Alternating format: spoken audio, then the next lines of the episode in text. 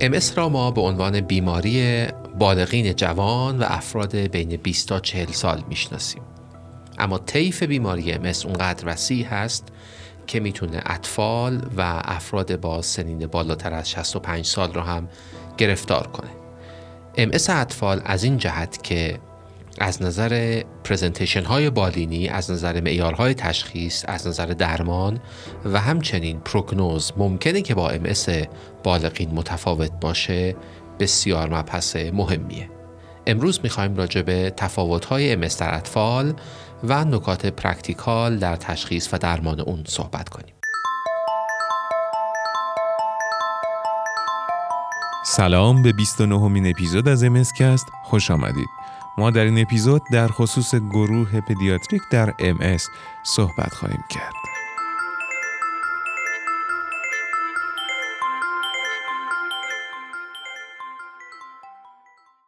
استاد توی چه سنی ما بیشتر میگیم ام اطفال یا بهتر اینجوری بپرسم که تفاوت ام که ما میگیم در ام اطفال با ام بالغین داره در چه بازه سنی هست؟ پدیاتریک ام تعریف خیلی واضحی نداره و بیشتر مطالعات به جای اینکه از لفظ پدیاتریک ام استفاده می‌کنن ترجیح میدن که از early onset MS در حقیقت نام ببرند. به طور کلی ما می‌دونیم که MS در سنین پایین تر از دوازده سال از نظر معیارهای بالینی و بروز متفاوت هست با سنین بالاتر اما early onset MS را MS زیر 18 سال تعریف می‌کنیم که تقریبا 5 درصد تمام موارد MS را شامل میشه بعد تفاوتش با MS بالغین در کجاست؟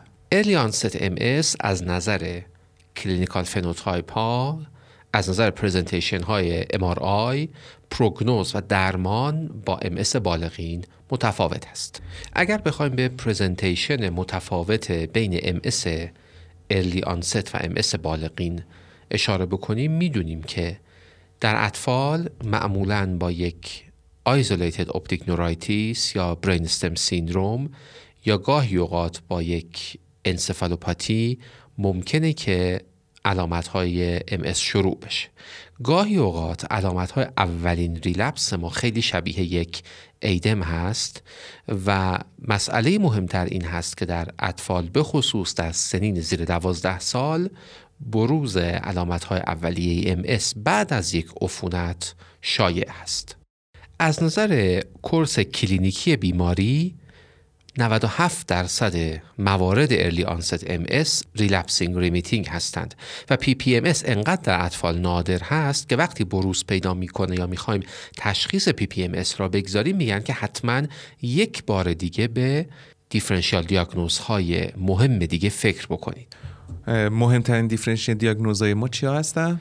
در مورد PPMS اطفال هر وقت که ما مشکوک شدیم باید فکر کنیم که یک لکودیستروفی نباشه یک اختلال متابولیکی نباشه اختلال mitochondrial نباشه یا اینکه یک NMOSD نباشه. همچنین باید توجه داشته باشیم که fatigue depression و cognitive impairment ممکنه که در اطفال بدون اینکه ما فیزیکال دیسابیلیتی داشته باشیم رخ بده. استاد اشاره کردیم به تفاوت‌ها در معیارهای تشخیصی. این تفاوت چیا هستن؟ من برای اینکه قضیه رو کمی ساده کنم ترجیح میدم که MS را در کودکان بر اساس سناریوهای مختلفی که ممکنه باش مواجه باشیم تعریف کنیم. به خاطر اینکه معیارهای تشخیص خیلی نت و قطعی مشابه اون چیزی که برای بالغین داریم برای کودکان مطرح نشده. اگرچه که ما یک focus group داریم به عنوان international pediatric MS group که diagnostic criteria های تشخیص MS را پیشنهاد می کنند اما چون در کنار این همیشه سوال تشخیصی در زمینه رد سایر علل مثل ADEM acute disseminated encephalomyelitis یا NMOSD یا بیماری‌های mitochondrial یا بیماری‌های عفونی هم مطرح میشه قضیه گاهی اوقات پیچیده میشه. اما پایه و اساس تشخیص همان معیارهای رسیدن به dissemination in time و dissemination in space هست. سناریوی اول که سناریوی نسبتا شایعی هست این هست که ما دو یا بیشتر relapse های clinical inflammatory در CNS داشته باشیم که فاصله اینها بیش از سی روز باشه به شرطی که ما علامت های از انسفالوپاتی در بیمار نبینیم. به این ترتیب ما معیارهای dissemination time را داشتیم و برای معیارهای dissemination space نگاه می‌کنیم که در CNS در بیش از یک region یا area درگیری داشته باشیم. سناریوی دوم این هست که ما فقط یک اپیزود البته episode typical برای یک demyelinating relapse داشته باشیم به شرطی که اون relapse ما علامت های از encephalopathy را نداشته باشه. بر این اساس می‌تونیم که از criteria های مکدونالد 2017 برای پر کردن معیارهای dissemination in space استفاده کنیم و برای پر کردن معیارهای dissemination in time ما صبر می‌کنیم تا در یک MRI follow up حداقل یک lesion جدید ببینیم. تا اینجا کار چندان پیچیده نبود. اما سناریوی سوم وقتی هست که ما یک relapse اولیه به صورت ADEM ببینیم به شرطی که ما بعد از اون حداقل سه ماه بعد از اون یک علامتی از relapse clinically ببینیم که encephalopathic نباشه. به این ترتیب ما می‌تونیم ADEM اولیه را هم به حساب یک relapse بگذاریم. بنابراین ما معیارهای dissemination in time را داشتیم. برای معیارهای dissemination in space توجه می‌کنیم به معیارهای مکدونالد 2017 که آیا fulfill شدند یا نه.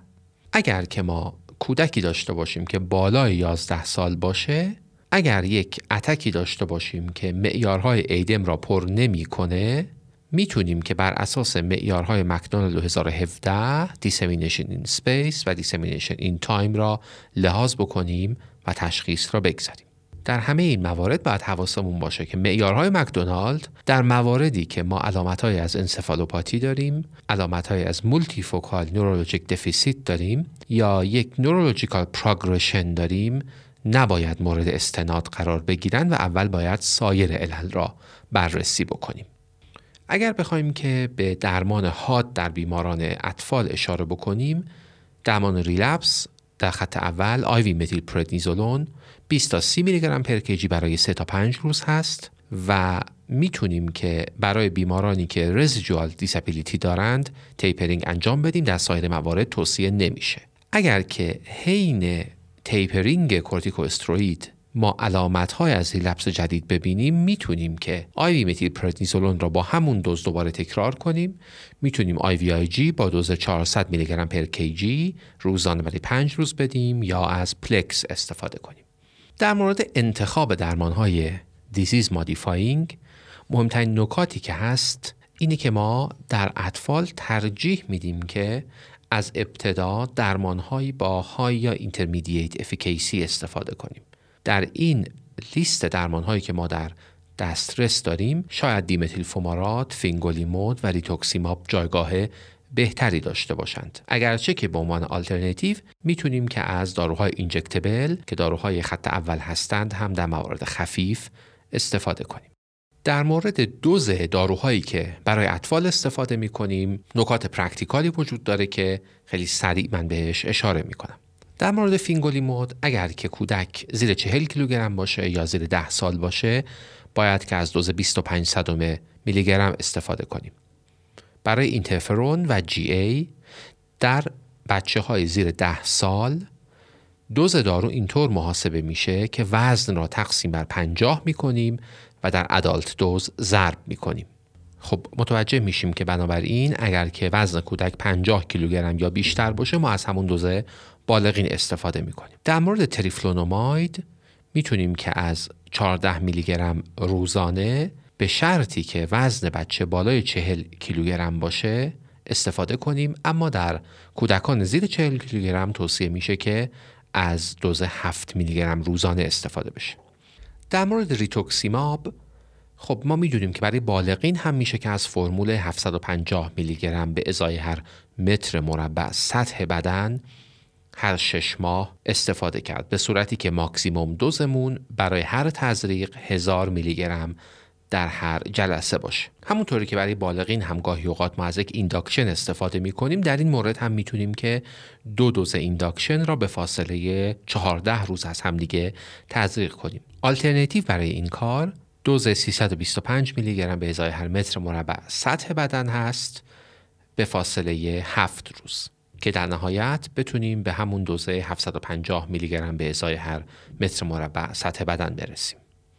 نکته مهم دیگه در مورد MS که همیشه مطرح هست و در مورد اطفال هم مطرح میشه مانیتورینگ پاسخ به درمان هست. ما یک نورولوژیک بیسلاین اگزامینیشن نیاز داریم که در پایان ماه اول ماه سوم و ماه ششم بعد از شروع درمان تکرارش می‌کنیم. و بعد به صورت روتین هر شش ماه باید مریض را معاینه کنیم. MRI بیمار را 6 تا 12 ماه بعد از شروع درمان کنترل می کنیم در بیماری که clinically stable باشه. اگر که بیش از یک T2 lesion جدید نداشته باشیم یا اینکه هیچ gadolinium enhancement ی نبینیم می‌تونیم که MRI را هر سال کنترل بکنیم. اگر که ما ببینیم در MRI کنترل بیمار several new T2 lesion داریم یا اینکه هر موقعی ما مجبور شدیم gad enhancement را مورد ارزیابی قرار بدیم و دیدیم که پلاک gad enhancing وجود داره به این ترتیب بیمار در category قرار می‌گیره که stable نیست و لازم هست که MRI یش حداقل هر شش ماه کنترل بشه. در مورد prognosis MS اطفال باید بگیم که معمولا progression خیلی آهسته تر از بالغین اتفاق میفته اما معمولا در سنین پایینتری دچار ناتوانی واضح میشند نسبت به بالغینی که مبتلا به MS هستند. treatment failure در اطفال خیلی تعریف واضح یا consensus واقعا متحدی براش وجود نداره. در مورد بالغین هم می‌دونیم که قضیه به همین منوال هست اما در مورد بالغین یک کمی اطلاعات بیشتر هست. اگر که دو یا بیشتر حمله در سال داشته باشیم یا اینکه دو تا new T2 lesion بعد از یک سال در MRI داشته باشیم یا هر زمانی که ما contrast enhancing lesion داشته باشیم به هر حال قطعا باید که به treatment failure فکر بکنیم. اما کلا pediatric MS نسبت به adult MS clinical relapse های متعدد تری داره. به این مفهوم که میگن دو تا سه برابر شانس relapse در اونها بیشتر هست. به همین ترتیب در MRI شون هم lesion volume های بیشتری نسبت به بالغین دارن. وقتی که راجع به پروگنوز صحبت می‌کنیم خب همیشه سوال پیش میاد که آیا RIS در اطفال هم شناخته شده هست یا نه. این ترم در مورد اطفال هم به کار میره و پروگنوز تبدیل RIS به بیماری MS در اطفالی که OCB مثبت دارند یا درگیری spinal cord دارند بیش از بقیه است.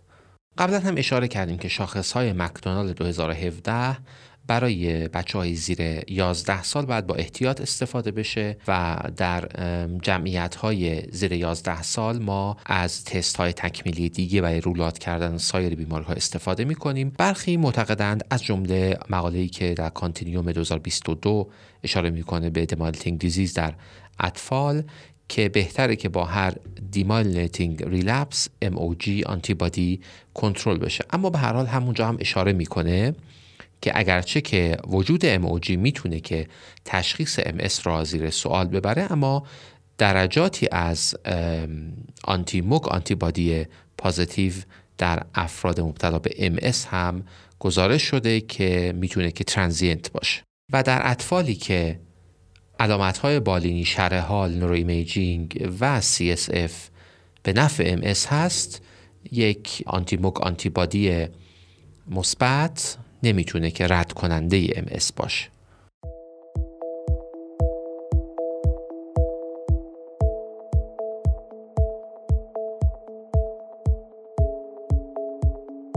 در درمان MS داروی خوراکی اهمیت زیادی دارند. زادیوا و دنلوین دو محصول از شرکت داروی نانوالوند که دیمتیل فومارات و فینگولیموده پیشنهاد مناسبی در این حوزه هستند. ممنون از اسپانسر پادکست امسکست شرکت دارویی نانوالوند.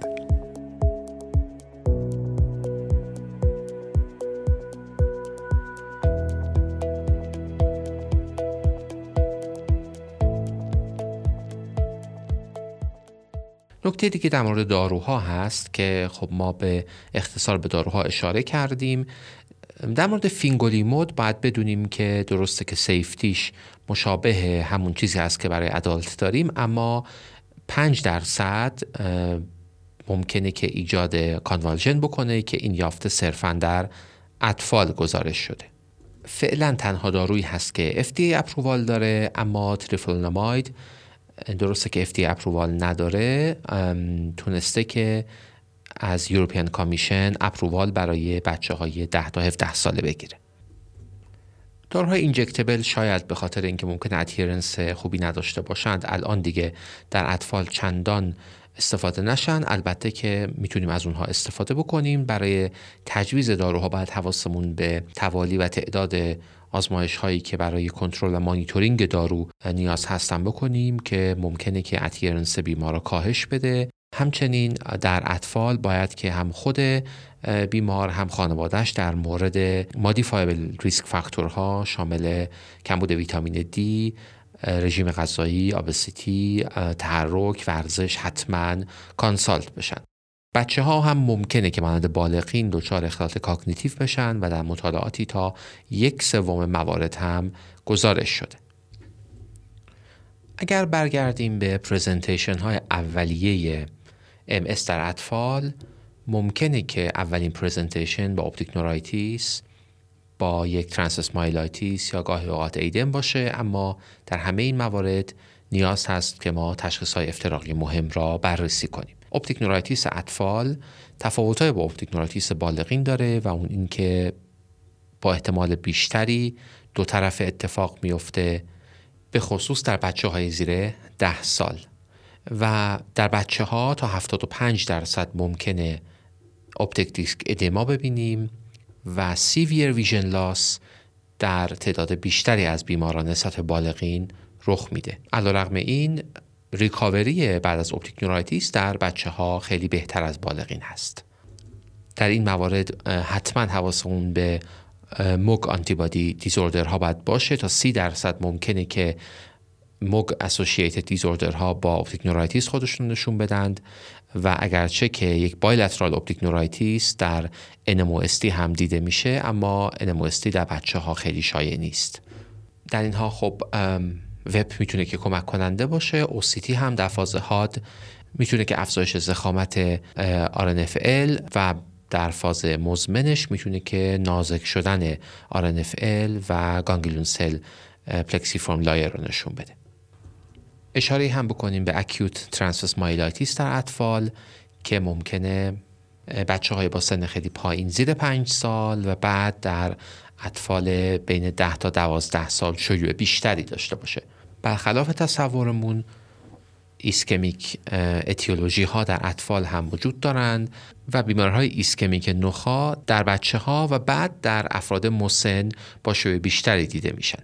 باید که حتما به علل viral از جمله EBV به varicella zoster به خصوص اگر که علامت ها hyperacute نباشه. acute و subacute بروز پیدا کنه به HTLV1 و همچنین مایکوپلاسما و Lyme disease فکر بکنیم.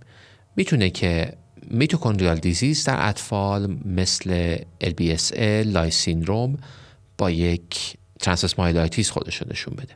اگرچه که بیشتر اطفالی که transverse myelitis دارن پاسخ مناسبی به درمانهای روتین میدن که مهمترینشون همین IV prednisolone هست اما در مطالعات بین 18 تا 30 درصد هم poor outcome برای اون گزارش شده.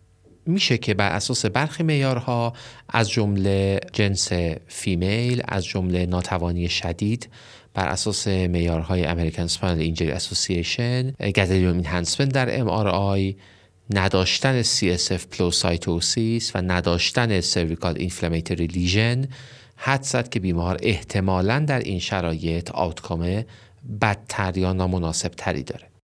مجموعاً تا سی درصد اطفالی که transverse myelitis داشتند ممکنه که در آینده relapse مجدد داشته باشند ریسک ابتلا به MS در اینها بین 15 تا 22 درصد گزارش شده که خب با OCB مثبت و همچنین وجود درگیری‌هایی در MRI و جنس female ارتباط داره نسبت به بالغین احتمال مثبت شدن MOG و aquaporin four در اینها پایین تر هست و تنها 3 درصد اینها aquaporin four مثبت دارند.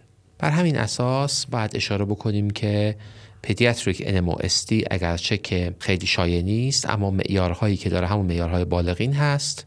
فقط باید حواسمون باشه که LETM خیلی specific برای pediatric NMOSD نیست و ممکنه که در ADEM یا MOG associated disorder هم دیده بشه.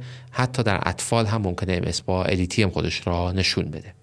احتمال وجود علامت های انسفالوپاتی یا multifocal در NMOSD اطفال بیشتر هست که می‌تونه که ظاهر ADEM را mimic بکنه درمانی که FDA approve داشته باشه برای NMOSD متاسفانه وجود نداره اما مشابه بالغین مطالعاتی برای azathioprine، برای MMF و برای rituximab وجود داره.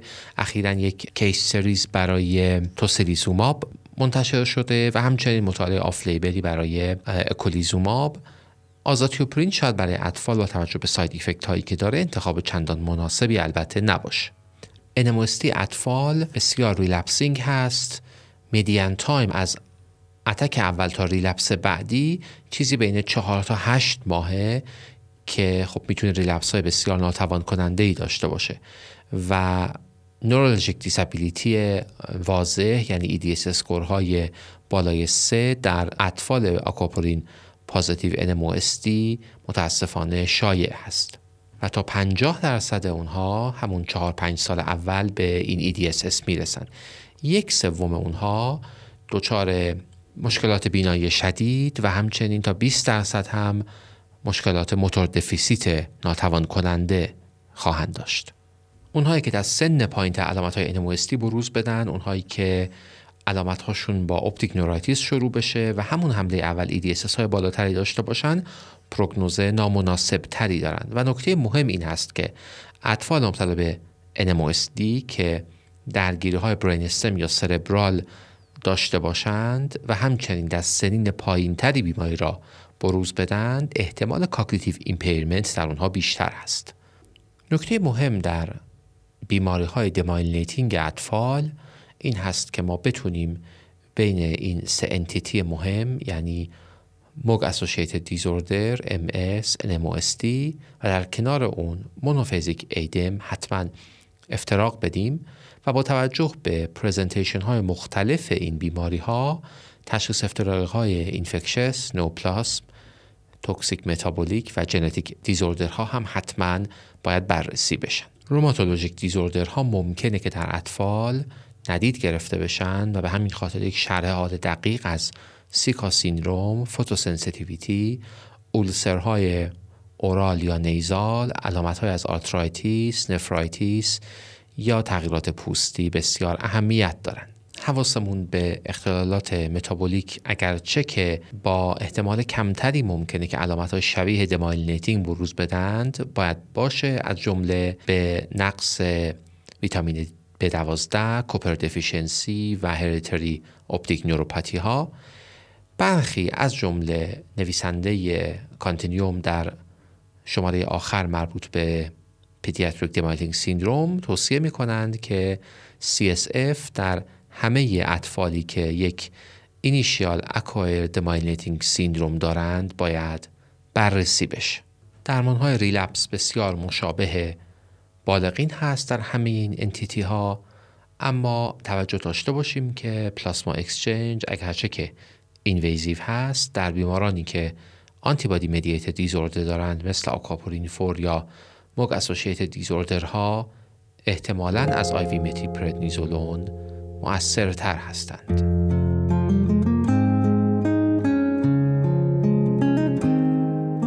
ممنون از اینکه تا انتهای این اپیزود همراه ما بودید و باز ممنونم بابت معرفی پادکست امسکست به همکاران خودتون. خبرهای خوبی که از بازخورد پادکست در بین همکاران فلوشیپ و نورولوژیست های جوان به دست ما رسید قوت قلبی بود برای ادامه مسیر.